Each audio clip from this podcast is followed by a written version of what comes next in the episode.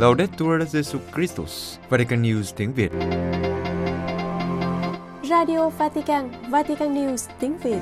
Chương trình phát thanh hàng ngày về các hoạt động của Đức Thánh Cha, tin tức của Tòa Thánh và Giáo hội Hoàn Vũ được phát 7 ngày trên tuần từ Vatican và Roma. Mời quý vị nghe chương trình phát thanh hôm nay, thứ Sáu ngày 19 tháng 5 gồm có Trước hết là bản tin Kế đến là mục sinh hoạt giáo hội. và cuối cùng là nhịp cầu hiệp hành. Bây giờ, kính mời quý vị cùng Vũ Tiên và Phượng Hoàng theo dõi tin tức.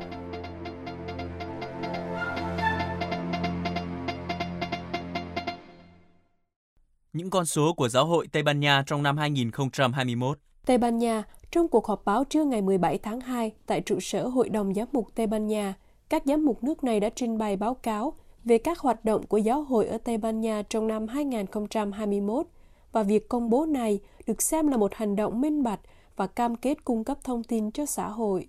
Sự dĩ bây giờ báo cáo mới được công bố theo Đức cha Francisco Cesar Garcia Magan, Tổng thư ký Hội đồng Giám mục Tây Ban Nha, là vì đến tháng 4 năm nay, con số cuối cùng về kết quả phân bổ thuế năm 2021 mới được biết.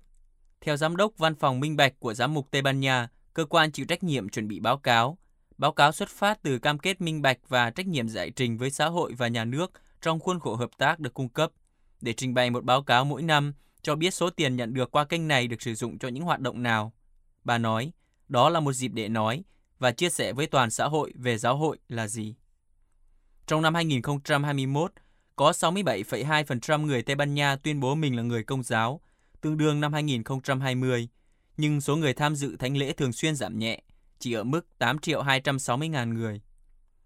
Trong việc loan báo đức tin, có hàng trăm tín hữu giáo dân, bao gồm các tình nguyện viên, giáo lý viên, giáo viên và các thành phần khác tham gia. Có 10.382 nhà truyền giáo Tây Ban Nha làm việc trong các cộng đồng trên khắp thế giới, trong đó có thêm 542 gia đình đang truyền giáo. Trong công tác giáo dục, sáng kiến về 2.548 trung tâm giáo dục công giáo thể hiện cho khoản tiết kiệm cho nhà nước lên tới 4,356 triệu euro mỗi năm vào năm 2021. Trong đời sống bác ái và phục vụ, năm 2021 có 3 triệu 938.870 người được hưởng lợi từ hoạt động của hơn 8.800 trung tâm hỗ trợ công giáo. Trong 10 năm qua, hoạt động chăm sóc sức khỏe đã tăng tới 70%. Số lượng lớn nhất của các trung tâm của giáo hội là chống đói nghèo, với hơn 6.300 trung tâm, phục vụ hơn 2 triệu người. Việc thăng tiến phụ nữ chiếm một vị trí nổi bật trong đời sống của giáo hội, cũng như các trung tâm bảo vệ sự sống và gia đình đã phục vụ hơn 79.000 gia đình. Giáo hội có thể thực hiện các hoạt động là nhờ những người Tây Ban Nha đã công nhận và ủng hộ những nỗ lực của giáo hội. 8,5 triệu người nộp thuế đã đánh dấu vào ô dành cho giáo hội trong tờ khai thuế của họ. Trong đó có 84.201 người mới so với năm trước, với số tiền lên đến hơn 321 triệu euro. Bản Kinh Thánh tiếng Do Thái gần hoàn chỉnh lâu đời nhất được bán với giá 38,1 triệu đô la. New York, hôm thứ Tư ngày 17 tháng 5, Codex Sasson, bản kinh thánh tiếng Hebrew, được gọi đơn giản là tiếng Do Thái có từ hơn 1.000 năm, đã được bán với giá 38,1 triệu đô la tại New York và đã lập kỷ lục về bản viết tay có giá trị nhất từng được bán đấu giá. Codex Saxon có niên đại từ cuối thế kỷ thứ 9 đến đầu thế kỷ thứ 10 là bản kinh thánh tiếng Do Thái gần như hoàn chỉnh lâu đời nhất vẫn còn tồn tại và được biết đến. Codex Saxon được đặt theo tên của chủ sở hữu trước đó là David Solomon Saxon, người đã tập hợp bộ sưu tập tư nhân quan trọng nhất về các văn bản Do Thái cổ đại trên thế giới. Bản kinh thánh này chỉ mới được giới thiệu một lần trước công chúng vào năm 1982 tại British Library ở London. Giá trị ước tính trước khi bán đấu giá của Codex Saxon là từ 30 triệu đến 50 triệu đô la. Codex Saxon đã được bán bởi Sotheby's sau cuộc đấu giá kéo dài 4 phút giữa hai người trả giá. Sotheby's cho biết bản kinh thánh này được ông Alfred Moses, một đại sứ dưới thời Tổng thống Bill Clinton, mua thay mặt cho một tổ chức phi lợi nhuận của Mỹ và tổ chức này sẽ tặng bản kinh thánh này cho bảo tàng ANU của người Do Thái ở Tel Aviv, Israel. Kỷ lục bán bản kinh thánh tiếng Do Thái này đã vượt qua con số 30,8 triệu đô la mà ông Bill Gates đã trả cho bản thảo Codex Leicester của Leonardo da Vinci vào năm 1994, như là tài liệu viết tay đắt nhất từng được bán đấu giá. Tài liệu lịch sử đắt giá nhất đến nay vẫn là một trong những bản in đầu tiên của hiến pháp Hoa Kỳ, được Sotheby's bán với giá 43 triệu đô la vào tháng 11 năm 2021. Codex Saxon là một trong hai bản chép tay chứa tất cả 24 cuốn sách của Kinh Thánh tiếng Do Thái còn tồn tại đến thời hiện đại. Sotheby's cho biết, về cơ bản, bản này hoàn chỉnh hơn Codex Aleppo và lâu đời hơn Codex Leningrad, hai bản Kinh Thánh tiếng Do Thái lâu đời nổi tiếng khác. Theo phương pháp xác định niên đại bằng carbon 14, Codex Saxon có trước và hoàn chỉnh hơn Codex Aleppo, vốn được viết ở Galilee vào thế kỷ thứ 10 và được đưa đến Israel vào những năm 1950 sau khi được tìm thấy ở thành phố Aleppo của Syria. Codex Saxon cũng được cho là có trước Codex Leningrad, bản sao chép lâu đời nhất của toàn bộ sách kinh thánh do Thái còn sót lại, có niên đại vào đầu thế kỷ thứ 11. Tổ chức Kitô giáo lên án các cuộc tấn công cố ý vào các nơi thờ phượng ở Sudan. Sudan, Tổ chức Liên đới Kitô giáo toàn cầu, một tổ chức nhân quyền có trụ sở tại Vương quốc Anh, đã lên án các cuộc tấn công có chủ đích vào các trung tâm thờ phượng ở Sudan kể từ khi giao tranh giữa lực lượng vũ trang Sudan và lực lượng hỗ trợ nhanh bùng nổ vào ngày 15 tháng 4. Trong một báo cáo hôm thứ Ba ngày 16 tháng 5, ông Thomas Melvin, chủ tịch tổ chức trên nói rằng các tay súng đã cố tình tấn công những nơi thờ phượng trong nước cũng như các nhà lãnh đạo tôn giáo, đồng thời chiếm giữ một số trung tâm, sử dụng chúng làm căn cứ quân sự. Ông Melvin nói, Tổ chức Liên đới Kitô giáo toàn cầu lên án những cuộc tấn công gần đây vào những nơi thờ phượng trên khắp Sudan. Các cuộc tấn công có chủ ý nhằm vào các giáo sĩ, đánh bom các nơi thờ phượng và tịch thu các tòa nhà tôn giáo để sử dụng làm căn cứ quân sự là vi phạm luật nhân đạo quốc tế, đồng thời là một trong số các vi phạm có thể dẫn đến tội ác chiến tranh. Các lãnh đạo của tổ chức nhân quyền cho biết, sáu tay súng đã tấn công nhà thờ Al-Masama của giáo hội Coptic ở Odumran, Khartoum vào ngày 13 tháng 5 và giết chết 4 người, bao gồm cả linh mục và con trai của ông. Lực lượng hỗ trợ nhanh được cho là đã buộc giáo sĩ, bao gồm cả đức cha Elia, giám mục của Khartoum và Nam Sudan, sơ tán khỏi nhà thờ mẹ Maria của chính thống Coptic trên phố Nil ở Khartoum vào ngày 14 tháng 5 để sử dụng cơ sở này làm căn cứ quân sự. Các cơ sở công giáo trong nước cũng đã bị hư hại do đạn pháo từ bạo lực. Vào tháng 4, tên lửa đã bắn trúng khu nhà thờ của nữ vương Maria của châu Phi của giáo phận An Obeid. Một phần của trung tâm dạy nghề Thánh Du Xe ở Khartoum cũng đã bị phá hủy trong khi bạo lực đang diễn ra. Tổ chức Liên đới Kitô giáo toàn cầu cũng cho biết một số đền thờ Hồi giáo ở Sudan cũng đang bị tấn công. Ông Mervin đã kêu gọi chuyên gia được chỉ định của cao ủy nhân quyền tại Sudan lưu ý đến các vi phạm nhân quyền tại quốc gia Đông Bắc Phi này. Đồng thời, cũng kêu gọi cộng đồng quốc tế cam kết hỗ trợ lâu dài cho việc thúc đẩy, bảo vệ và thực hiện các quyền con người, đồng thời tạo điều kiện cho xã hội dân sự tham gia rộng rãi và có ý nghĩa vào các cuộc đàm phán về quá trình chuyển đổi dân chủ một cách hòa bình. Vào ngày 11 tháng 5, đại diện của hai phe tham chiến tại Sudan đã ký tuyên bố Gerard về bảo vệ thường dân Sudan, thừa nhận cả hai bên tham chiến có nghĩa vụ thúc đẩy hành động nhân đạo để đáp ứng nhu cầu của người dân. Trong báo cáo ngày 16 tháng 5, ông Mevin nói rằng dù việc thực hiện cam kết Gerard là một bước khởi đầu đáng khen ngợi nếu được tuân thủ, nhưng cần phải có một lệnh ngừng bắn ngay lập tức và vô điều kiện. Đức Hồng Y Parolin nói, châu Âu không thể tiếp tục chấp nhận cuộc chiến tranh xâm lược Ukraine. Iceland phát biểu tại hội nghị thượng đỉnh lần thứ tư của Hội đồng châu Âu, Đức Hồng Y Pietro Parolin, quốc vụ khanh tòa thánh kêu gọi châu Âu hành động và thiết lập một nền hòa bình công bằng và dứt khoát ở Ukraine. Hội nghị thượng đỉnh của Hội đồng châu Âu, Tổ chức Quốc tế Bảo vệ Nhân quyền và Pháp quyền ở châu Âu, diễn ra trong hai ngày 16 và 17 tháng 5 tại Reykjavik của Iceland với sự tham dự của 46 quốc gia thành viên. Tòa Thánh có tư cách quan sát viên tại hội đồng và trong lần gặp gỡ này, Đức Hồng Y Parolin đại diện Tòa Thánh tham dự. Trong bài phát biểu vào thứ Tư, trước hết, Đức Hồng Y Parolin gửi lời chào của Đức Thánh Cha đến các nguyên thủ quốc gia hiện diện.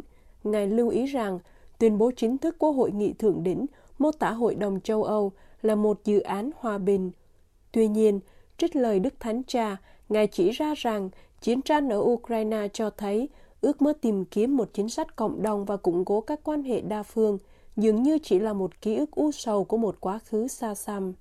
Vì vậy, Quốc vụ Khanh Tòa Thánh kêu gọi các nhà lãnh đạo châu Âu khi nghĩ đến Ukraine đang bị chiến tranh tàn phá, cần phải đặt câu hỏi về những nỗ lực sáng tạo vì hòa bình. Ngài nói, những nỗ lực sáng tạo vì hòa bình ở đâu? Châu Âu không được quên người dân Ukraine, đang phải chịu đau khổ và chết chóc. Chúng ta không thể chấp nhận một cách thụ động rằng cuộc chiến tranh xâm lược ở đất nước đau khổ đó vẫn tiếp diễn.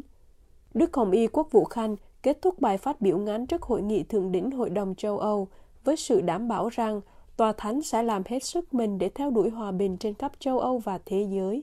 Ngài nhấn mạnh, đây là thời điểm để hành động và thiết lập một nền hòa bình dứt khoát và công bằng ở Ukraine và ở tất cả những khu vực được gọi là xám khác của châu Âu.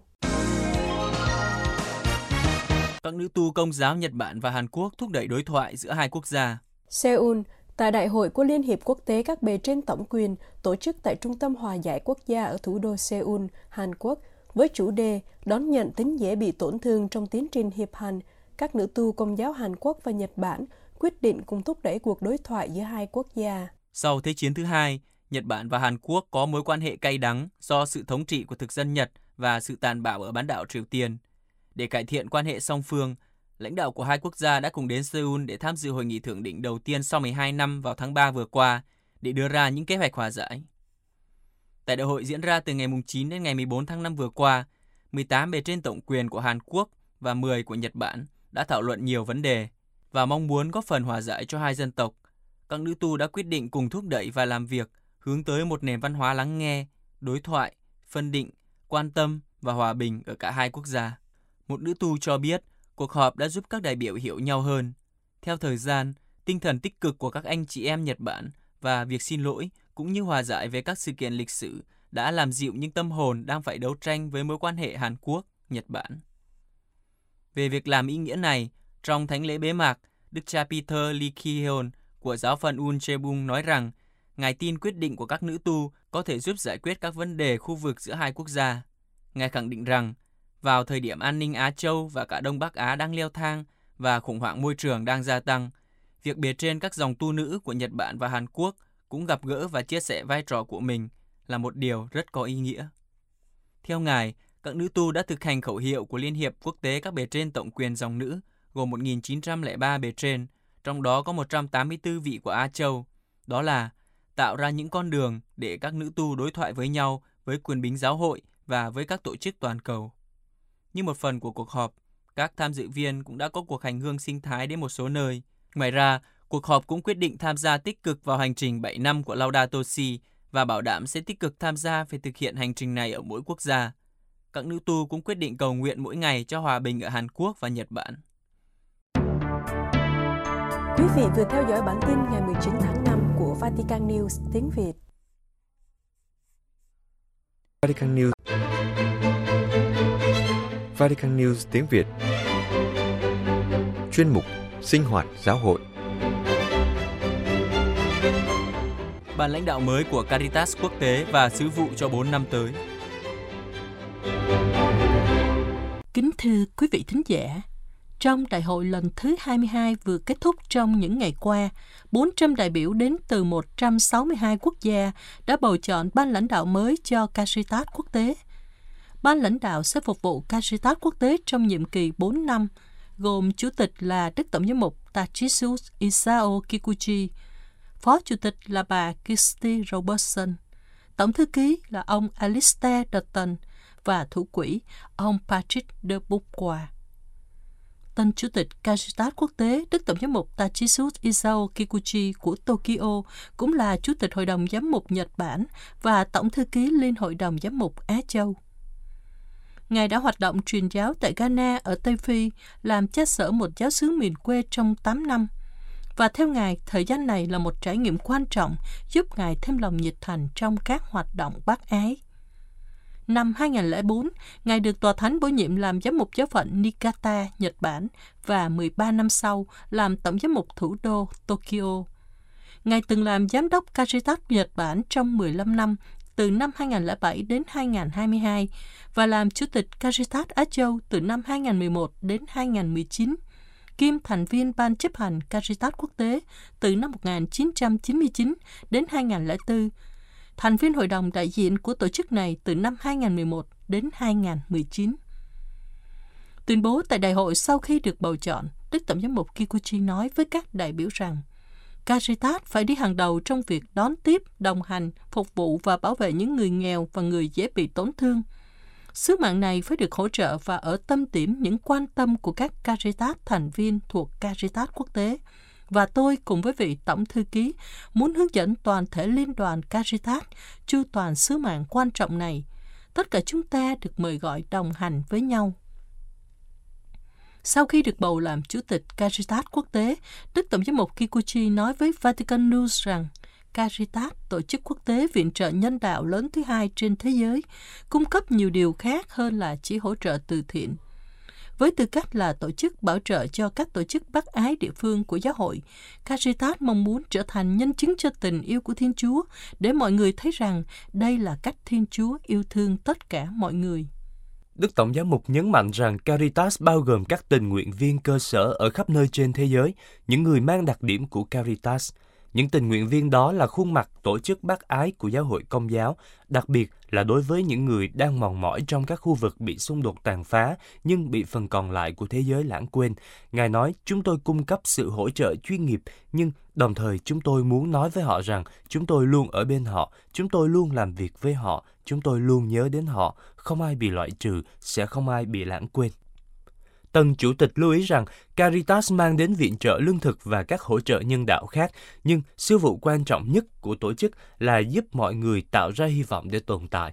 Hy vọng không thể được mang đến từ bên ngoài. Tuy nhiên, cùng nhau chúng tôi có thể ở bên họ để họ yên tâm rằng họ không bị lãng quên. Từ đó, họ có thể tạo ra hy vọng để tồn tại. Trong cuộc phỏng vấn, Đức Tổng giám mục còn bày tỏ mong muốn các nhân viên và tình nguyện viên của Caritas thực sự là chứng nhân tình yêu Chúa. Ngài nói, chúng tôi luôn nói rằng Caritas luôn là chứng nhân của tình yêu Chúa và Caritas không chỉ gồm những người đang ở vị trí quản lý, nhưng tất cả từ cơ sở, tất cả tình nguyện viên là Caritas. Để chứng minh cho điều này, tân chủ tịch chia sẻ câu chuyện ở Nhật Bản. Sau thảm họa sóng thần và động đất năm 2011, Caritas Nhật Bản đã gửi các tình nguyện viên đến với người dân ở các khu vực địa phương và họ đã thành lập các cơ sở tình nguyện. Trong khu vực đó không có các Kitô hữu, sau vài năm, hầu hết các tổ chức phi chính phủ khác đều biến mất, nhưng Caritas vẫn ở lại khu vực bị thảm họa và mọi người bắt đầu gọi những tình nguyện viên này là ông, bà, anh chị Caritas. Đây là những nhân viên Caritas thực thụ. Mọi người sẽ gọi các bạn là ông, bà, anh chị Caritas bởi vì những người này đại diện cho Caritas, tình nguyện viên cơ sở của chúng tôi. Họ đại diện cho Caritas, vì vậy, điều rất quan trọng đối với mỗi tình nguyện viên là mang đặc điểm của Caritas, họ là Caritas. Chúng tôi, những người đang điều hành, chúng tôi không phải là Caritas đơn độc. Chúng tôi, cùng với tất cả những tình nguyện viên này, chúng tôi tạo ra Caritas. Tân Tổng Thư ký của Caritas Quốc tế, ông Alistair Dutton, người Ecos, từng là giám đốc Caritas Ecos và trong ba thập niên, ông phục vụ trong tổ chức Caritas. Trước đó, ông Alistair cũng là giám đốc dịch vụ nhân đạo thuộc Caritas Quốc tế từ năm 2009 đến 2014 trong trách nhiệm này, ông đã đi tới hơn 70 quốc gia trên thế giới, những vùng chiến tranh, thiên tai và các vấn đề nhân đạo khác để phối hợp công tác cứu trợ. Tuyên bố sau khi được bầu chọn, tân Tổng thư ký Caritas quốc tế nói rằng Caritas là nhà, là gia đình và là ơn gọi của tôi. Tôi hứa khiêm tốn lắng nghe, suy nghĩ kỹ lưỡng và kiến tạo những nhịp cầu. Tôi hứa dùng quyền của Tổng thư ký để hướng dẫn liên đoàn Caritas cùng nhau tiến bước. Về kế hoạch chiến lược trong 4 năm tới, tân Tổng thư ký cho biết trong cuộc phỏng vấn với Vatican News rằng chiến lược không tập trung vào các trường hợp khẩn cấp đơn lẻ, nhưng tập trung vào các cơ cấu cần thiết để có thể đáp ứng các trường hợp khẩn cấp và nhu cầu lâu dài. Bởi vì thế giới luôn thay đổi, Caritas cần thiết lập cơ cấu và khả năng mang lại sự cứu trợ và hỗ trợ cho những người đang cần giúp đỡ ở bất cứ nơi nào khủng hoảng xảy ra. Ví dụ như trường hợp ở Sudan không nhất thiết phải là ưu tiên, vì thế không nằm trong kế hoạch chiến lược, nhưng là những gì chúng tôi cần có trong cơ cấu và khả năng để khi Sudan xảy ra, chúng tôi có thể ứng phó. Cũng giống như vậy ở Ukraine. Ông nói, thế giới ngày càng trở nên mong manh hơn và sự bất bình đẳng ngày càng gia tăng. Tình trạng khẩn cấp về khí hậu đang làm tổn thương những người nghèo nhất, nhưng lại là những người ít làm hại đến môi trường – Tiếp đến là những cuộc xung đột do con người tạo ra đang diễn ra ở nhiều nơi trên thế giới. Tân Tổng Thư ký nhấn mạnh đến mô hình của Ukraine. Chiến lược của Caritas ở đây là hỏi người dân Ukraine cần gì và đôi khi là những kỹ năng đặc biệt. khi đã biết được nhu cầu của họ, Caritas cử nhân viên đến giúp dây xây dựng hoặc đào tạo hoặc bất cứ điều gì và sau đó sẽ có dòng tài chính để họ có đủ sức thực hiện những gì họ phải làm. Cầu nguyện là một phần quan trọng của điều này. Ông Dutton nói thêm và lưu ý rằng mỗi khi họ gặp chúng tôi, họ nói Chúng tôi cảm thấy các bạn ở bên chúng tôi. Vì vậy các thành viên của chúng tôi trên thế giới đang hỗ trợ Ukraine bằng nhiều cách khác nhau và đó là những gì chúng tôi có thể áp dụng trong mọi tình huống. Ông Dutton tiếp tục nhấn mạnh đây là một cách tiếp cận quan trọng không chỉ đối với Ukraine nhưng còn cho các quốc gia nhỏ khi phải đối diện với những thách đố. Cách tiếp cận này mang lại cho các quốc gia cảm giác rằng họ là một phần của điều gì đó có thể làm được điều đó. Họ biết rằng Caritas ở đó thay mặt họ và là một phần của điều này với tư cách là một gia đình. Về kế hoạch chiến lược năm được bàn thảo trong đại hội, ông Dutton nhấn mạnh năm ưu tiên. Thứ nhất, mối quan hệ với giáo hội và sự hợp tác chặt chẽ của Caritas với tư cách là một phần của giáo hội. Thứ hai, cách Caritas ứng phó với các trường hợp khẩn cấp. Thứ ba, phát triển con người toàn diện. Thứ tư, làm việc về các vấn đề khác nhau của vận động chính sách. Thứ năm, xây dựng năng lực và cách Caritas đảm bảo rằng các tổ chức của mình có khả năng đáp ứng khi họ cần và tham gia khi họ muốn. Trong cuộc phỏng vấn, trả lời cho câu hỏi những lời cầu nguyện và sự quan tâm của Đức Thánh Cha có ý nghĩa như thế nào đối với Caritas quốc tế, Tân Tổng Thư ký trả lời, sứ điệp của Đức Thánh Cha là một nguồn cảm hứng thực sự cho chúng tôi và theo nhiều cách, những lời này tóm lược sứ vụ của chúng tôi và nơi tất cả chúng tôi tin rằng chúng tôi cần sự hiện diện. Caritas phải ở ngoại biên, chúng tôi không thể thoải mái ở trung tâm, chúng tôi cần phải chịu dính bẩn và bị thương tích, Chúng tôi cần phải có đôi tay dính bẩn và chúng tôi cần được loan báo tin mừng cho chính mình vì những người nghèo. Chúng tôi cần đi ra và tìm kiếm nơi chúng tôi đang được thần khí hướng dẫn và thực sự lắng nghe tiếng nói của những người ở bên lề, những người ở vùng ngoại vi, những người phải chịu bất công. Chúng tôi cần nghe họ nói để biết cách phản ứng với họ. Chúng tôi không thể ở lại trong những văn phòng đẹp, chúng tôi phải ra ngoài. Hướng đến tất cả những ai đang ủng hộ Caritas, ông Dutton nói ở mỗi quốc gia đều có Caritas và Caritas là tình thương. Ông nói chúng tôi chỉ có thể biểu lộ được tình thương qua các tình nguyện viên và nhân viên của các quốc gia. Vì thế xin hãy hỗ trợ Caritas địa phương qua cầu nguyện, tham gia với tư cách tình nguyện viên và trợ giúp tài chính. Hãy giúp chúng tôi mở rộng vòng tay yêu thương trong các vùng lân cận của quốc gia các bạn.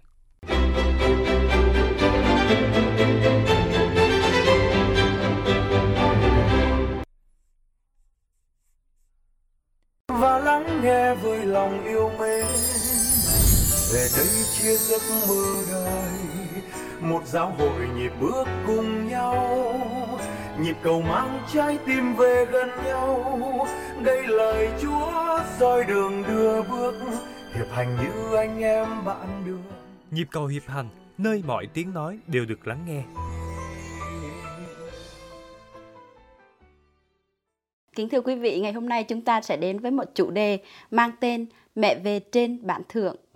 Và con nghĩ đây là chủ đề rất là phù hợp với tháng 5, tháng Kính Đức Mẹ. Rồi, không biết dạ. là có dân bông, dân hoa gì không? Thôi mình coi thử ha. Dạ. Vâng thưa quý vị và các bạn, vừa qua thì Vatican News tiếng Việt có nhận được bức thư của khán thính giả tên là Maria Võ Nữ Phương Uyên à, chia sẻ kinh nghiệm đi tình nguyện của mình thì uh, chúng tôi không biết là khán thính giả này bao nhiêu tuổi thôi mình cứ gọi là bạn đi ha. Dạ. thì bạn Maria Phương Uyên viết thế này.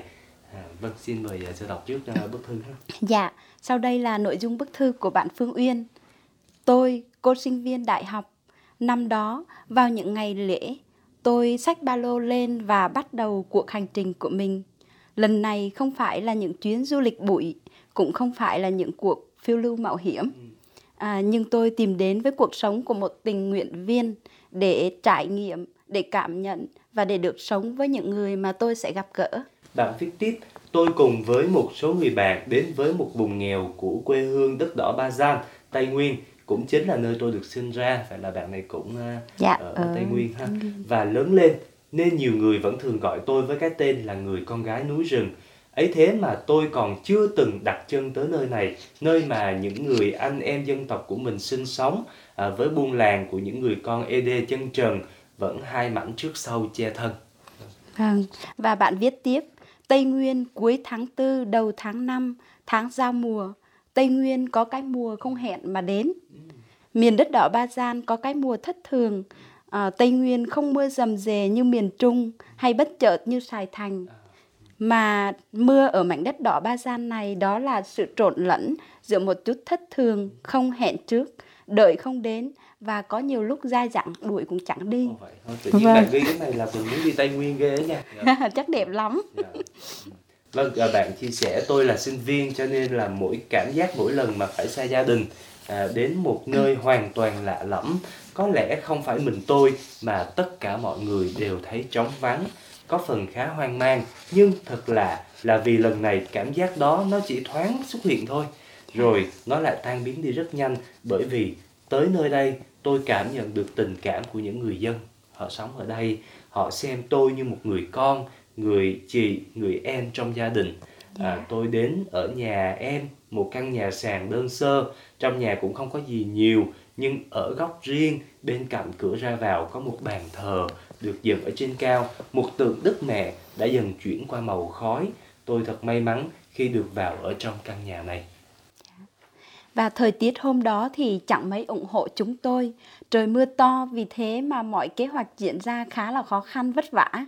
À, nhưng nó cũng không ngăn cản được những bước chân của chúng tôi. Công việc những ngày đầu đó là chúng tôi đi với bà con lên nương rẫy. Những bàn chân trần cứ thế bước đi, dù người lớn hay là trẻ nhỏ. Tôi nhìn thấy mà rưng rưng nước mắt. À, tôi đã hỏi một em nhỏ, "Ừm, sao em lại không mang giày hay mang dép mà cứ đi chân trần như vậy? Lỡ mà dẫm gai thì sao? Vâng, à, em trả lời tôi, chị ơi, em chỉ có một đôi dép thôi, em để dành để đi lễ và đi học nữa. Ừm, lúc đó tôi bị chinh phục bởi ánh mắt đầy hồn nhiên và trong sáng của em. À, thật sự thì cảm xúc nó ùa về và cũng chính nhờ em mà tuổi trẻ trong tôi được đánh thức một cách mạnh mẽ. Những nhiệt huyết và ước mơ của tuổi trẻ nó sẽ chẳng bỏ uổng phí ở nơi đây. Tôi đã nghĩ như vậy. À vâng, đây là Vâng. cái kinh nghiệm mà đối với bạn sinh viên thì em nghĩ nó rất là thú vị đúng không? Vâng. Có nhiều bài học bạn có thể rút ra được ở đây. Và bạn chia sẻ tiếp rằng thời gian ở đây là những ngày đầy kỷ niệm đối với tôi. Họ, tức là những người dân sống nơi đó, Dạ. làm cho tôi mê đắm bởi à, vẻ đẹp đơn sơ, sự gần gũi chất phác của người dân. Dạ. Và ở nơi đây thì nhiều em không có điều kiện để học tập. Chúng tôi cùng nhau dạy cho các em viết chữ, Dạ. rồi dạy những bài học đơn sơ, làm những bài toán đơn giản. Nhìn thấy các em chăm chăm chú chú mà thấy thương. Dạ. Một cái khung cảnh mà con cảm nhận thấy nó rất là rất là vui đúng không? Xưa Rất là đi tô em thích đi làm giáo làng. Ồ vậy hả? dạ, để con cũng vậy ạ. Chị Không dám nói với ai. Dạ, con là giáo viên mầm non, À, con dạy trẻ. dạ. Dạ. Dạ và bạn Phương Nguyên viết tiếp. Thế nhưng có một điều làm tôi vô cùng bất ngờ. Đó là tối nào các em cũng rủ nhau về một nơi để lần chuỗi mân côi. Vâng, và tôi, cô sinh viên công giáo, trong lòng bừng sáng. Tôi cũng muốn tham gia với các em, nên những buổi tối sau đó tôi đã theo chân các em. Tôi phát hiện ra các em mang tượng Đức Mẹ ra để ở phía trên cao, rồi cùng nhau hát và đọc kinh với nhau.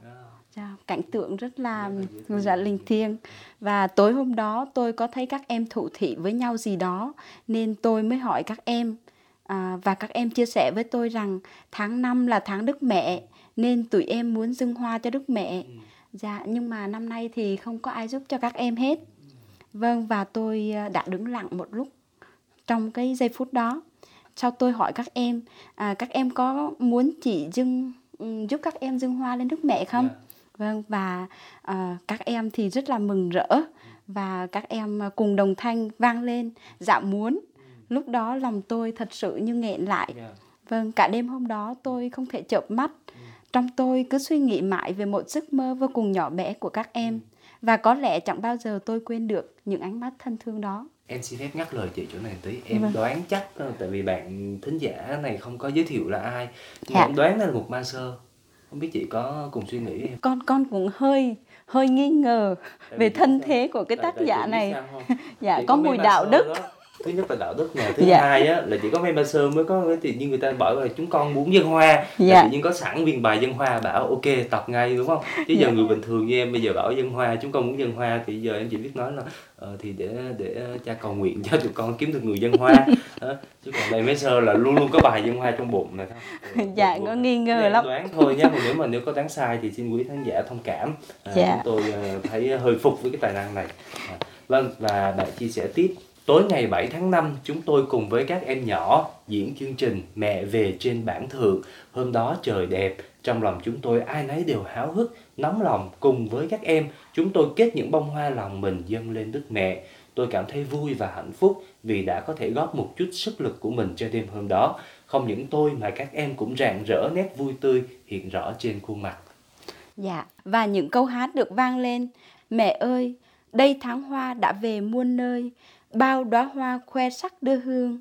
Mẹ ơi, đoàn con xin dâng lên mẹ, lời kinh thiết tha, nguyện cầu là đóa hoa lòng thành kính tin yêu.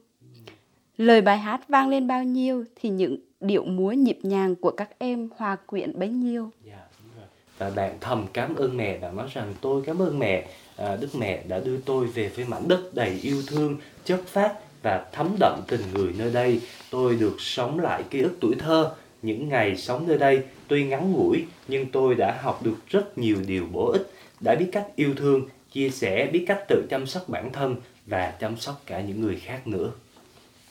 Và thời gian cứ thế trôi qua, 14 ngày kết thúc cuộc hành trình của mình. Tôi chẳng muốn trở về trường học. Sự chia tay trong tiếc nuối, bịn rịn những người dân nơi đây đã làm cho tôi được sống và sinh hoạt cùng họ. Những người dân giàu tình cảm. Ồ mà cái này hơi căng à, đó là đi thiện nguyện xong không muốn về lại trường học thôi là hơi căng á. người ta ý muốn nói chắc là tình cảm chất chứa không À, muốn chia tay vâng.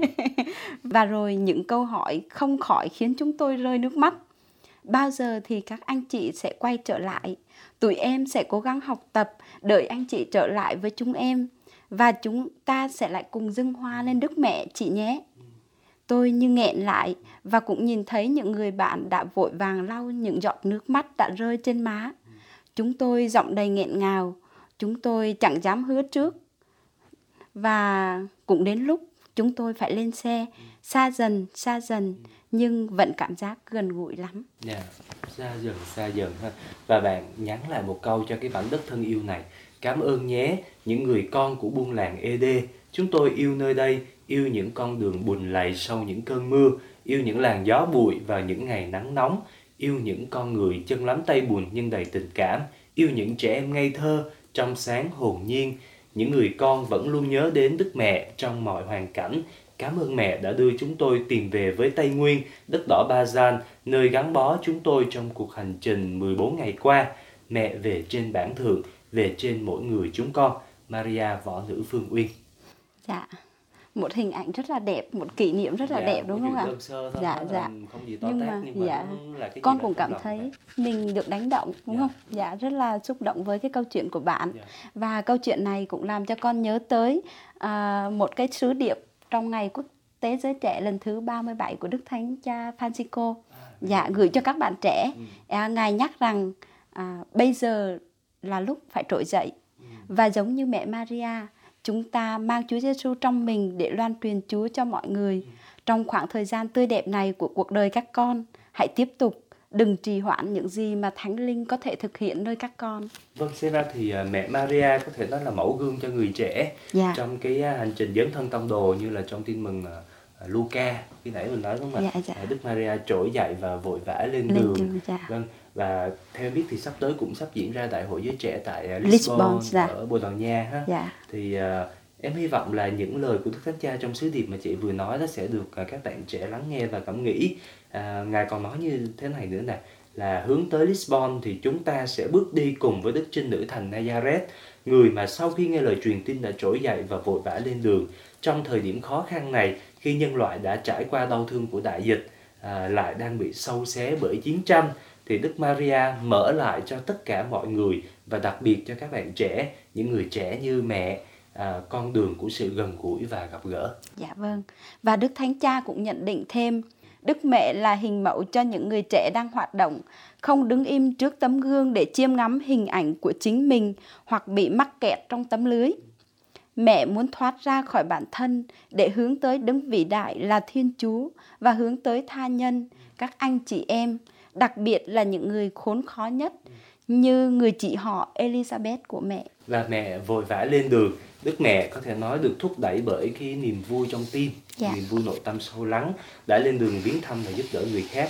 Đức Thánh Cha nói, sự vội vã của Đức Maria là mối quan tâm phục vụ, vui mừng loan báo, sẵn sàng đáp lại ân sủng của Chúa Thánh Thần, chứ không phải là một cái à, sự à, vội vã hấp tấp. Dạ vâng. Và theo Đức Thánh Cha thì mẹ Maria là một ví dụ về một người trẻ không có lãng phí thời gian. Dạ. À, không phải lãng phí thời gian để tìm kiếm sự chú ý hoặc là câu view hay sự đồng ý của người khác như là vẫn xảy ra khi chúng ta phụ thuộc vào những cái lượt à, like trên mạng xã hội Dạ. nhưng lại chuyển sang tìm kiếm kết nối chân thật kết nối đến từ những cuộc gặp gỡ từ sự chia sẻ từ tình yêu thương và từ sự phục vụ và ngài mời gọi các bạn trẻ là hãy xem coi cái thái độ và động lực nào ờ, có trong họ khi mà họ phải đối diện với những thách đố hàng ngày khi Dạ mà vâng. nhìn vào Đức Mẹ Maria Dạ. Và đến đây thì con cũng nhớ lại lời của Đức Cố Giáo Hoàng Benedicto thứ 16. ngày nào chị cũng đọc mấy thông điệp của Đức Giáo Hoàng thôi Dạ thật ra thì cũng không phải con nhớ nhiều đâu.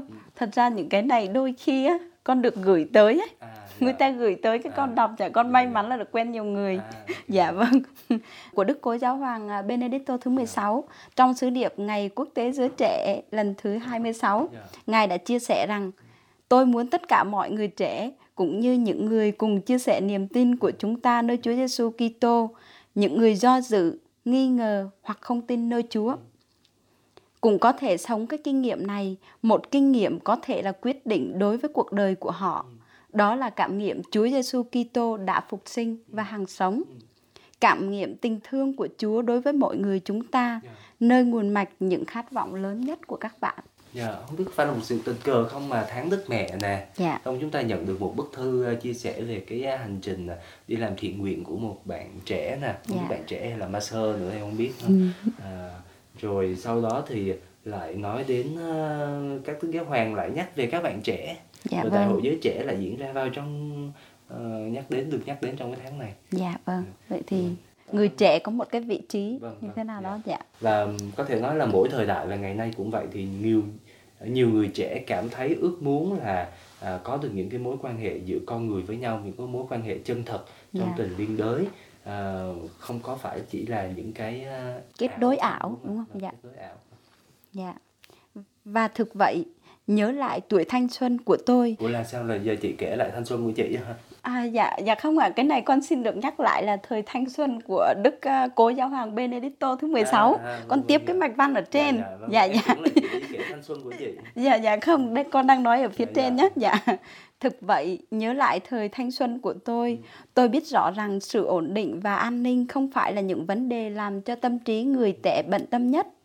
Tuy việc tìm kiếm công ăn việc làm để được ổn định là một vấn đề quan trọng và cấp thiết, Dạ nhưng đồng thời tuổi trẻ cũng chính là tuổi để tìm kiếm một lý tưởng cao cả cho cuộc sống. Nghĩ lại những năm tháng bấy giờ của tôi, chúng tôi chỉ muốn không bị mất hút trong những quy luật của một cuộc sống trưởng giả. Chúng tôi muốn những gì là cao cả, là mới mẻ. Vâng, em nghĩ lại thấy Đức Giáo Hoàng vào cái thời đó là trước mình cả mấy chục năm ha. Dạ. Ngài còn có thanh xuân mà sao tự nhiên giờ em cảm giác biết thanh xuân em đi hồi nào á. Còn thanh xuân của chị thì sao? Dạ cha con đang thanh xuân mà con nghĩ cha cũng đang thanh xuân mà. À? Mình đang tuổi trẻ. Tuổi trẻ luôn. Dạ vâng, nhiệt huyết. Ok, rồi nhiệt huyết. Cố gắng. Bây giờ mình sẽ cố gắng làm tiếp những số tiếp theo Vâng. rồi thầm không bỏ cuộc ở đây ha. À, vâng và trở lại với câu chuyện mẹ về trên bản thượng mà chúng ta vừa được nghe. Có lẽ là mỗi người trẻ à, như là bạn vừa rồi có chia sẻ cho chúng ta thì đều cảm thấy rằng là mỗi khi mà chúng ta cố gắng đến với người khác mang Chúa đến với người khác thì có một điều thú vị đó là chính Chúa ngang qua những người mà chúng ta gặp gỡ và phục vụ ngài lại đến với chúng ta Dạ vâng. chúng ta gặp được chính Chúa nơi nơi họ và cho nên người ta nói là đi thật xa để trở về Dạ. nên là càng đi thì mình lại càng có nhiều cơ hội trở về với lòng mình và gặp Chúa nơi lòng của mình đúng không ạ Dạ. Dạ và vâng đến đây thì thời lượng dành cho chương trình cũng đã hết. Và xin cảm ơn quý khán giả đã dành thời gian để theo dõi chương trình uh, nhịp cầu hiệp hành số 9 của chúng tôi. và xin quý vị cũng đừng quên chia sẻ uh, những cái câu chuyện như là câu chuyện vừa rồi đơn sơ thôi nhưng mà nó góp phần xây dựng đời sống đức tin cho nhau để chúng ta cùng bước với nhau và đặc biệt là những câu chuyện liên quan đến uh, tính hiệp hành của giáo hội. Thì uh, xin gửi thư về cho chúng tôi ngang qua địa chỉ email quen thuộc nhịp cầu hiệp hành gmail.com quý vị nhé. Xin, chào và hẹn gặp lại.